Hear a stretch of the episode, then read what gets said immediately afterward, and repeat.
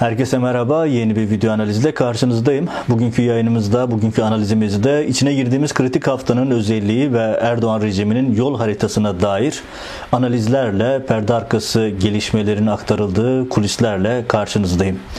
Ee, biliyorsunuz e, son günlerde takvim çok sıkıştı. Aslında sürpriz bir şey değil. Yani Türkiye'deki gelişmeleri okuyan, yazan, çizen, sorgulayan herkesin gördüğü bir tablonun içerisine geldi Türkiye. Ekonomi çöktü, çökmeye ve hızla e, Türk lirası değer kaybetmeye devam ediyor. Ben yayını çekerken dolar 10 lira sınırına dayanmıştı. Bu Türkiye Cumhuriyeti tarihindeki en düşük değer. Doların en yüksek olduğu değer değil. Türk lirasının en düşük olduğu değer. Türk lirası inanılmaz değer kaybediyor ve biz her dakika daha da fakirleşiyoruz. Bu yayının başlangıcından sonuna kadar biraz daha fakirleşmiş olacağız. Fakirleşen siz, ben, Türkiye Cumhuriyeti vatandaşları ama zenginleşen başta Erdoğan olmak üzere Beşli Çetesi ve Erdoğan rejiminin suç ortakları. Bu işin başka bir boyutu. Yani dolar arttıkça onlar keyifleniyorlar. Bundan emin olabilirsiniz. Peki ne oluyor? Erdoğan akıl sağlığını mı kaybetti ki başta Amerika olmak üzere çok önemli ülkelerin büyükelçilerini sınır dışı etmekle tehdit etti. Akıl sağlığını mı kaybetti ki Merkez Bankası başkanlarıyla oynuyor.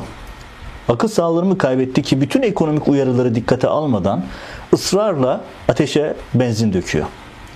Evet çok önemli sorularımız var. Ama aynı zamanda Erdoğan bizim için sürpriz birisi değil uzun zamandır siyasette.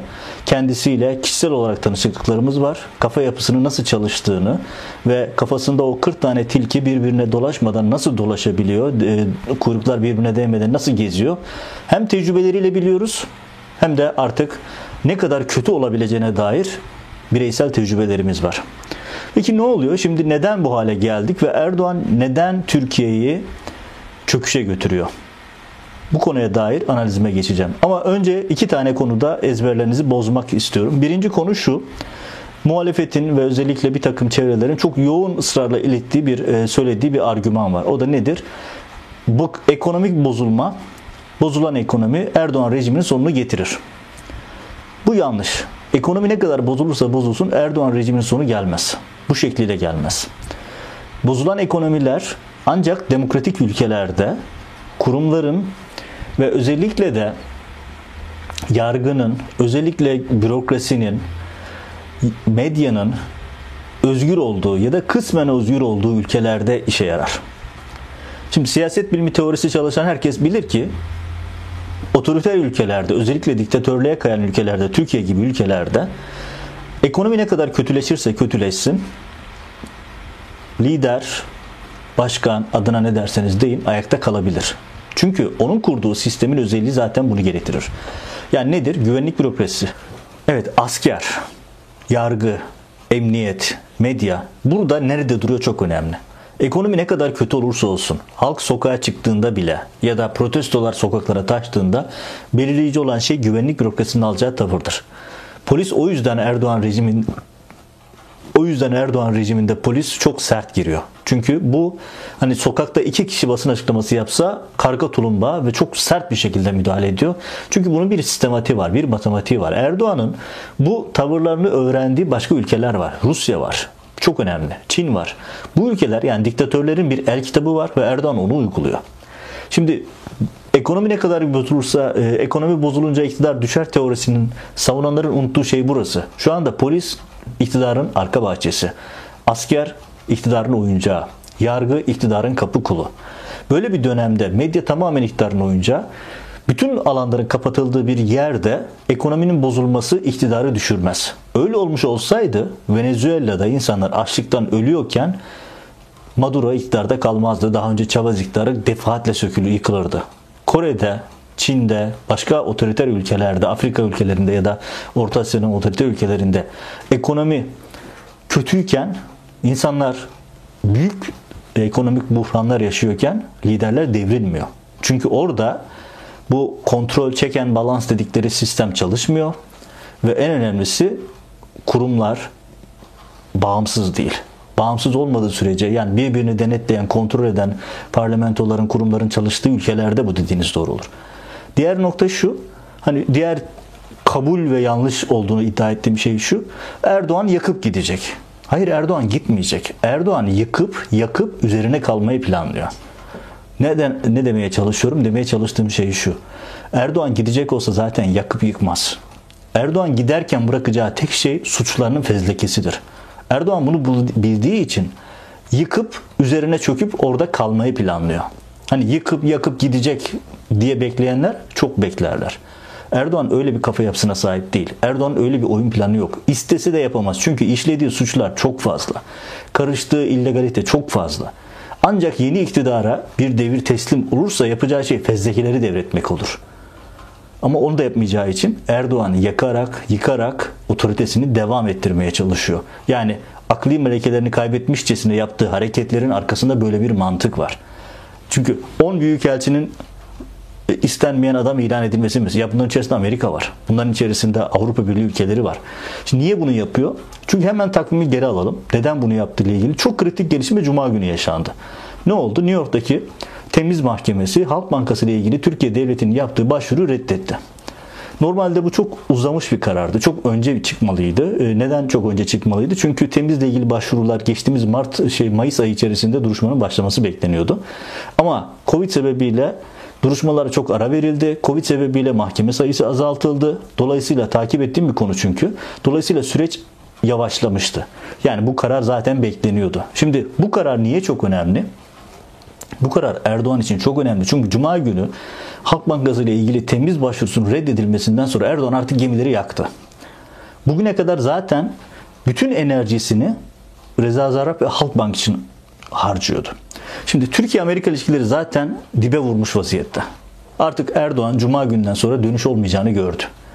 Artık Biden'la ilişkiyi kuramayacağını çünkü geçtiğimiz ay New York'a geldiğinde ve burada büyük hayal kırıklığına uğrayarak döndükten sonra söylediklerini hatırlıyoruz. Yani hiçbir devlet yöneticisinin, hiçbir diplomatın söylemeyeceği şeyleri Erdoğan çıktı söyledi. Ya ilişkiniz kötüyse bile bir süper güçle kötü olduğumuzu ifade etmezsiniz. Ama Erdoğan çıktı, kürsüye, mikrofonlara söyledi, oradan Putin'e gitti vesaire. Şimdi Erdoğan neden bu kadar çok korkuyor? Şimdi bir önceki videoda son birkaç gündür biliyorsunuz Reza Zarrab gündem. Yeni adıyla Aaron Goldschmidt. Bazıları Goldsmith de diyor. Yani değişir. E, farklı telaffuzları var. Ama önemli değil. Önemli olan şey şu. Tabii o haberi de ben yaptım ama maalesef Türk medyası benden çaldı. Hatta öyle bir hale getirdiler ki bir ara kendimden şüphe etmeye başladım. Ya acaba o haberi yapan ben değil miydim diye. Çünkü herhalde ben günlerce çalışmadım. Miami'ye peşinden gitmedim. Orada risk alıp adamın iş yerine gitmedim herhalde ki. Yani haberi ben yapmadım herhalde. Muhtemelen onlar yaptılar. Ben de herhalde onlardan aldım diye düşünmeye başladım. Çünkü bir değil iki değil. Tüm Türk medyası haberi aldı, kullandı ve beni sildi, yok etti. Hatta bazıları sözcünün haberine diye haber bile yaptı. Garip bir şekilde ilginç. Yani bu da işin enteresan bir detayı. Bunun işi ama önümüz konumuz o değil. Konumuz şu. Reza Zarrab meselesi Erdoğan için en önemli mesele.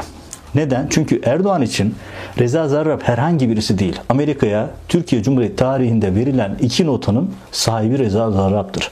Çünkü hiçbir başka, hiçbir örnekte yok. Reza Zarrab için iki kere nota verdi. Neden? Çünkü Reza Zarrab'la birlikte işlediği büyük suçlar var Erdoğan'ın. 17 Aralık 2013'teki o büyük yolsuzluk operasyonu Erdoğan için hala çok büyük bir travma. Çünkü perdenin önünde dini bütün Müslüman halife, ümmetin lideri falan gibi bir rol yapıyordu. Perdenin arkasında oğluyla para sıfırlıyordu. Perdenin önünde vatan millet sakar ediyor, perdenin arkasında iş adamlarını kucağına oturtuyordu. 17 Aralık'ta perde açıldı. Erdoğan'daki agresiflik burada. Ve Erdoğan bu olayın göbeğinde oturan Reza Zarrab'la ilgili Türkiye'de darbe yaptı. 17 Aralık'ta darbeyi yaptı ve 17 Aralık'ta şunu gördü Türkiye. Erdoğan şunu fark etti 17 Aralık sonrasında. Yargıya darbe yaparak ayakta kalabileceğini gördü. 17 Aralık sonrasında bu darbeye, ayak, e, darbe yaptığında muhalefet ayaklansa az buçuk o dönem için söylüyorum medya ayaklansa bir şeyler olacaktı. Ama olmadı. Onlar da bırakalım birbirlerini yesinler. Bunlar birbirini yesin sonra biz bunları sandıkta deviririz. Kendi iktidarımızı kurarız diye bir fırsatçılığın peşine düştüler. Bir gayri ahlaki tutum sergilediler. Aynı 15 Temmuz sonrası yeni kapıya koşmaları gibi. Hepsi biliyordu 15 Temmuz'da bit yeniğini ama siyasi ajandaları, ideolojik backgroundları sebebiyle fırsatçılık yapmayı denediler. Bugün Türkiye'deki ekonomik çöküşün iktidarı, müsebbibi iktidarsa ortağı da muhalefettir. Çünkü 17 Aralık'ta bile bile Erdoğan rejiminin hukuka darbe yapmasına göz yumdular. Bırakalım yesinler birbirini diyerek kenarda ellerini uçturdular. Ve bu Erdoğan'a çok büyük bir fırsat tanıdılar. O fırsat neydi? Erdoğan hukuka darbe yaparak iktidarda kalabileceğini test etti. Kanunlar uygulanmadı. Hakimlere, savcılara müdahale edildi. Medyaya müdahale edildi. Ve Erdoğan onunla Türkiye'de darbe yaparak hukuka müdahale ederek ayakta kalabileceğini gördü. Yani hukuksuzca ülkeyi yönetebileceğini test etmişti 17 Aralık'ta ve bunun en büyük müsebbiplerinden birisi muhalefettir. Şimdi ama Erdoğan ne oldu? Reza Zarrab rüşvetle cezaevinden çıktı. Sonra yine eski işine döndü. Hiç sanki bir şey olmamış gibi. Bunu da mahkemede gururla anlattı New York'ta. Hiçbir şey olmamış gibi geri döndü işine ve suç işlemeye devam etti. Sonra sürpriz bir şekilde 2016 Mart'ında Miami'ye tatile gitti. Resmi söylem bu. Ben buna inanmıyorum. Erdoğan e, en başından bu yana benim teorim şu. O aslında anlaşarak gitti ve Amerika'ya tutuklanacağını bilerek geldi. Öncesinde Türkiye'deki işlerini kapattı, paralarını transfer etti. Bugün kurduğu at çiftliklerinin parasını falan o zaman Türkiye'den taşıdığı paralar ya da başka ülkelere stokladığı ve oradan getirdiği paralar. Bunlarla bunları kurdu ve Amerika'da anlaşarak geldi. Çünkü biliyordu ki Türkiye'de kalırsa can güvenliği yok. Bir kaza kurşununa kurban gidebilir. Bir trafik magandasına kurban gidebilir. Başına her şey gelir Türkiye'de. Ya da İran'a giderse başına bir şey geleceğini biliyor. Çünkü İran'ın kayıp paraları var. İran da kendi paralarının peşinde. Reza Zarrab kendini en güvenli Amerika'da hissetti. Geldi buraya savcıyla anlaştı ve mahkemede işte o Erdoğan'ın 17 Aralık darbedir tezlerini çöpe attı. Her şeyi anlattı bitti. O gün bugün ortadan kaybolmuştu ve o arada çok kritik bir şey var. Bakın Reza Zarrab itirafçı olduktan sonra Erdoğan bütün mesaisini, bütün mesaisini Zarrab'a ayırdı. Trump'la 10 dakikalık görüşme yaptı, yarısını da Zarrab'ı gündem yaptı. Uluslararası platformlarda ne zaman Amerikalı biriyle yan yana gelse Zarrab dedi. Zarrab, Zarrab başka bir şey yok. Eski New York Belediye Başkanlığı avukat olarak kiraladı. Eski Adalet Bakanı Mukasi Adalet olarak kiraladı. Şey, Adalet Bakanlığı Mukasi. Eski Adalet Bakanlığı avukat olarak Zarrab'a tuttular. Ee, Zarrab'a tutulmayan kimse kalmadı. Paralar harcandı. Rus oligarklar devreye sokuldu. Rus oligarkların Trump üzerindeki etkisi çok fazladır. Çok önemli bir şey o. Onları devreye soktu. Hatta Trump'ın ilk ulusal güvenlik danışmanı Mike Flynn ayarlandı Ruslar üzerinden ki bir şekilde biz Zarrab'ı kurtaralım diye. Emin Erdoğan devreye girdi. Jill Biden'dan Reza Zarrab'ı istedi. Trump Aynı şekilde ne zaman konu gündeme gelse Trump. Hatta Erdoğan tuttu. Türkiye'de 20 yıldır yaşayan bir rahibi saçma sapan bir şeyle tutuklattı. Elinde hatta kürsüye çıktı dedi ki verin papazı alın papazı. Hani oradaki kastı güya Fethullah Gülen'di ama hiç ilgisi yok. Amerika'ya her geldiklerinde ve Amerika ile her gündemde Fethullah Gülen gündeme bile gelmedi. Tek gündemi vardı Reza Zarrab. Ve Reza Zarrab'ı alabilmek için her şey yaptı Erdoğan. Anlaşmalar imzaladı Trump'la, Trump'ın gönlünü alabilmek için uçak anlaşmaları vesaire. Mehmet Ali Yalçın Ekim Aktekin bir sürü insan devreye soktu. Yani varsa yoksa Reza Zarrab da Erdoğan için. Nedeni ne? Çünkü Reza Zarrab'ın anlatacakları Erdoğan için kabus. Çünkü beraber işledikleri suçları biliyor. Özellikle terörün finansmanı meselesine dair Erdoğan'ın kabusu olacak şeyler anlatmasından korkuyor Trump. Şey Erdoğan. Çünkü Zarrab eğer çıkar da İran ambargosunun delinme sürecinde yaptığı işleri bütün boyutlarıyla delilleriyle ortaya korsa ki koyması bekleniyor. Davada tekrar tanık olması çok büyük ihtimal. Bana göre yüzde yüz. Erdoğan için kabus başlayacak. Ve şunu da hatırlatalım. Bakın Erdoğan Amerika'nın derdi Türkiye'deki siyasilerin rüşvet alması falan değil. Amerika'nın temel bir takım büyük balık hedefleri vardır. Her zaman öyle çalışır. Amerika'nın derdi delilen İran'ın e, ambargosuyla terörün finansman edilmesine bakar. Suriye'deki finansmanlara bakar. IŞİD'in finanse edilmesine bakar. Zaten Türkiye geçen hafta kara para ve mücadele, kara para ve terörizmin finansmanı ile ilgili listede gri listeye alındı. Bunun bir sonraki aşaması kara liste zaten artık sonu yok. Artık orada da çok büyük bir sorun var.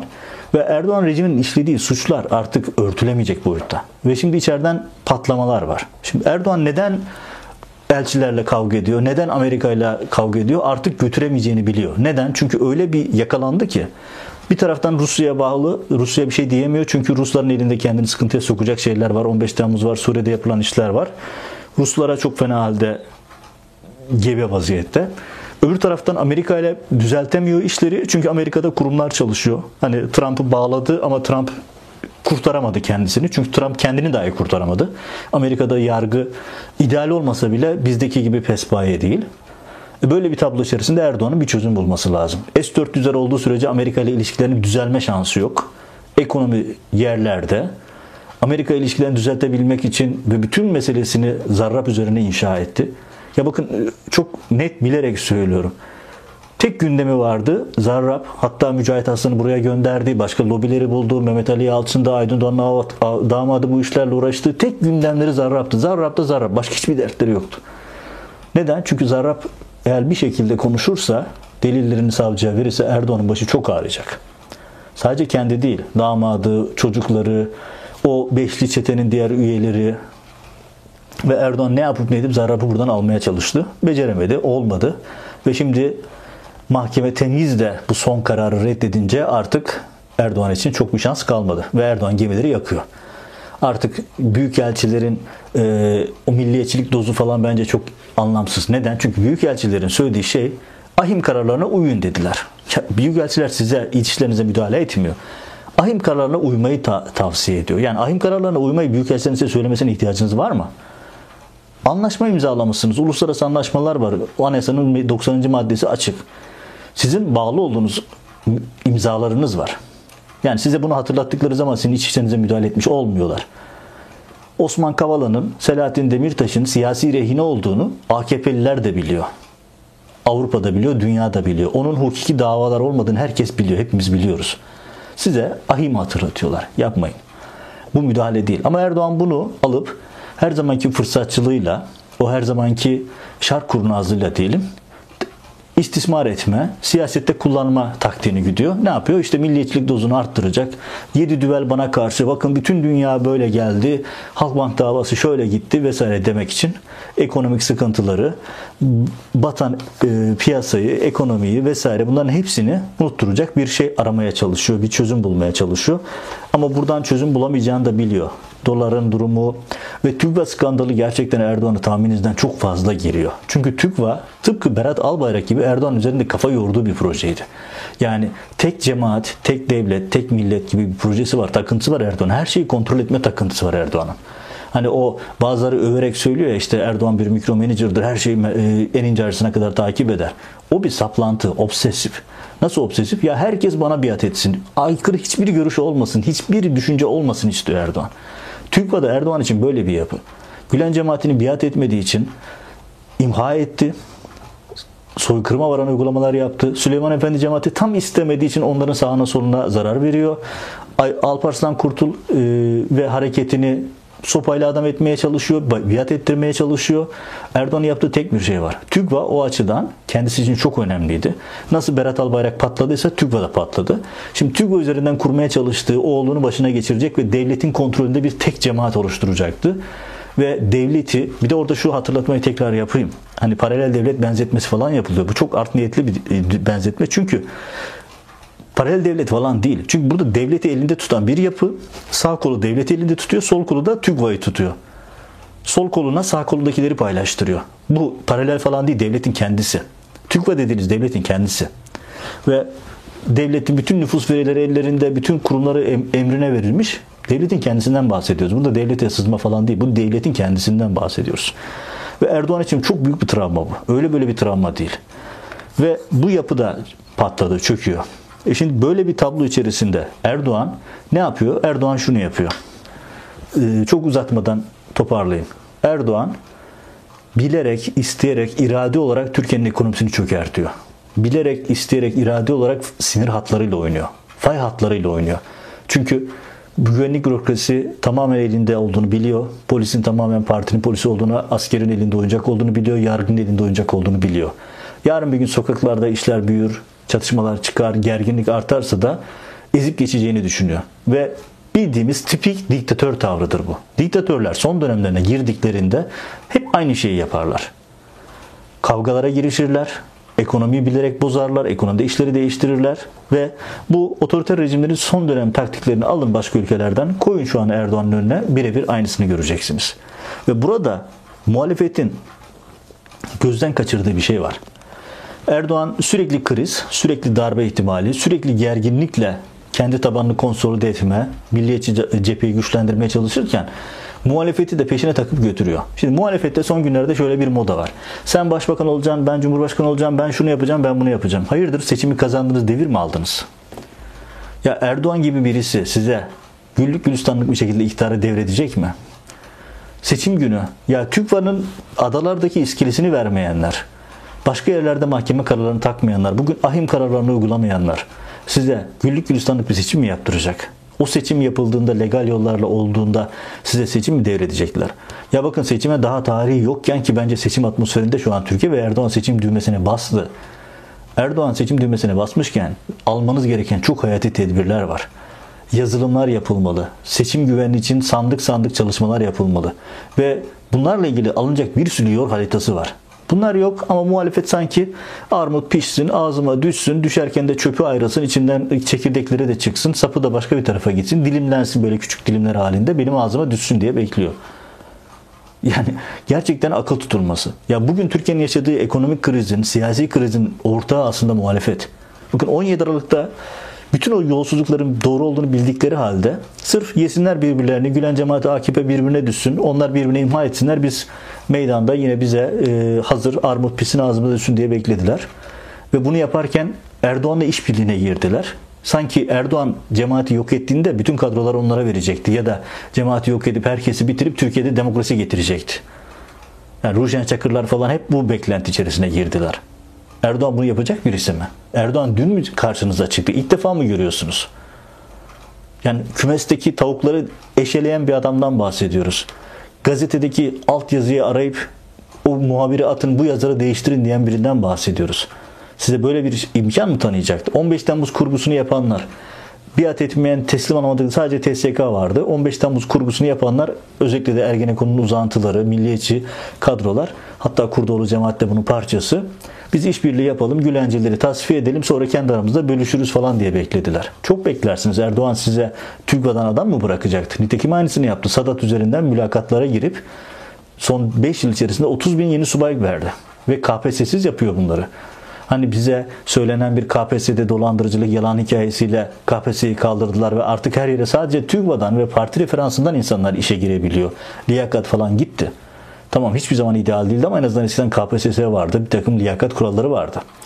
Şimdi ne var? Şimdi parti teşkilatlarında dağıtılan kadrolar ve sadece TÜGVA'dan yerleşebilen insanlar var. Sonra da Türkiye'de insanlar akın akın yurt dışına gidiyor. Neden gidiyor acaba? Pasaport yasa olan zaten Meriç'te boğuluyor ya da zar zor karşıya geçiyor. Diğerleri de yasa olmayanlar da zaten ülkeden umudunu kesip gitti. Şimdi toparlamam gerekirse Erdoğan'la ilgili şu yanlış kanı var. Erdoğan yakıp yıkıp gidecek. Hayır Erdoğan yakıp yıkıp kalmak için bunları yapıyor. Gerekirse kan dökülmesini, gerekirse devletin o demir yumruğunu koyup burada kalmaya çalışacak. Bütün diktatörlerin son dönemlerinde yaptığı şeyleri yapıyor Erdoğan. Dolayısıyla burada muhalefete çok önemli bir görev düşüyor. Seçime hazırlanması için yazılımından, örgütlenmesinden, yaşanan hukuksuzların kayda alınmasına kadar tonla icra edilmesi gereken şeyler var. Ama muhalefet öyle bir havada ki ya biz ne yapmamız bir şey yapmamıza gerek yok. Bütün e, şartlar aleyhine kendi kendini imha edecek. Ya Erdoğan kendi kendini imha ederken size bir ülke bırakmayacak. Bunu unutun. Erdoğan aynı zamanda delilleri yakıyor. Bakın ülkeyi devrederken devretmeyeceğini biliyor. Olur da zorla devredilirse, elinden alınırsa artık hiçbir şekilde elinde tutacağını bildiği anda ülkede delil bırakmıyor. Mahalleyi tümden yakıyor. Bakın şu anda her yerde delil imhası yapıyorlar. Neden? Çünkü bir şekilde iktidardan düşerlerse düşmemek için her şeyi yapacaklar. Ama düşerlerse de başları ağrımasın diye her türlü illegaliteyi şu anda yapıyorlar. Dolayısıyla muhalefetin hani işler bitti biz başbakanlığı, başkanlığı, bakanlığı kendi aramızda bölüşüyoruz falan havasında demeçler verenleri hayretler içerisinde izliyorum. Evet sonuç itibariyle çok böyle e, uzatmadan bitireyim. O da şu. Bütün bu sürecin temeli, kökeni aslında yine Halk Bankası ve Rezerv Zarrab. Erdoğan'ın bir tane önceliği var. Kendi güvenliğini sağlamak. Ailesinden bile öncedir bu. Ve işlediği suçların ortaklarının bir şekilde konuşacağını biliyor. Halkbank davası bu yüzden Erdoğan için kabus. Bunun için tutup abuk bir şekilde büyükelçilerle kavga ediyor. Abuk bir şekilde Amerika ile kavga ediyor. Abuk bir şekilde S-400'lerle uğraşıyor. Amerika'yı kazanma şansı yok Erdoğan'ın. Çünkü Amerika artık Erdoğan'ın nasıl oynadığını çok iyi biliyor. Nasıl oynadığını gördü. Ama şunu yapıyorlar. Hani mevcut Amerikan sistemi S-400 olduğu sürece Erdoğan'la ilişkileri düzeltmeyecek. Erdoğan'ın isteklerini yapmayacak. Trump yapmak istediği halde yapmadı. Ve mahkeme süreçleri Erdoğan'ın başını gerçekten çok ağrıtacak. Ve Erdoğan bunu bildiği için şimdi Amerika ile kavga ediyor, Avrupa ile kavga ediyor ve bunu yaparak Türkiye'yi tamamen dışa kapatacak, tamamen içe çökecek, ekonomisi batmış, gerginlik hat safhada, içeride çökmüş bir ülkenin üzerinde bir diktatör olarak kalmaya devam edecek. Hani yakıp yıkıp gidecek beklentisinde olanlar yanlış bekliyorlar. Erdoğan yakıp yıkıp kalmak için çalışıyor. Gidecek adam hiçbir yeri yıkmaz. Gidecek adam yıkmadan gider. Ama Erdoğan için böyle bir seçenek yok. Çünkü işlediği suçlar gerçekten çok. Ve bunların hepsi başını ağrıtacağını biliyor. Evet o yüzden çok kritik bir haftaya girdik. Yani bu haftanın başında genel bir panorama yapmak istiyorum. Ekonomi doları tutabilene aşk olsun artık tutmak mümkün değil. Çünkü Erdoğan bilerek isteyerek buraya oynadı. Ha, bazı anormal e, şey bazı e, analizler de var. İşte Erdoğan doları bilerek yükseltiyor. ithalatı düşürecek, ihracatı arttıracak, böylece cari açık düşecek vesaire. Ya, bu teori olabilir ama pratikte insanların cebine aşırı vuran bir şey bu doların yükselmesi. Teoride evet böyledir. İhracatçıların işine gelir, cari açık azalır. İşte e, bir takım dengeler e, iktidarın lehine gelir falan ama e, ben pratikte bunun öyle olmayacağını düşünüyorum. Dolardaki aşırı yükseliş beraberinde enflasyonu beraberinde çok büyük ekonomik buhranlara da getirecek. Ama ekonomik buhranların artması Erdoğan iktidarının sonunu otomatik olarak getirmez. Çünkü yeni keşfedecek bir Amerika yok. Otoriter ülkelerde neler olduğunu bütün siyaset bilimi çalışanlar biliyorlar. Ve onu çalışan herkes de bilir ki Erdoğan yıkarak yıkarak kalmak için uğraşıyor. Evet zor bir haftaya girdik. Hani kemerleri bağlayın. Allah sonumuzu hayretsin diyelim. Görüşmek üzere.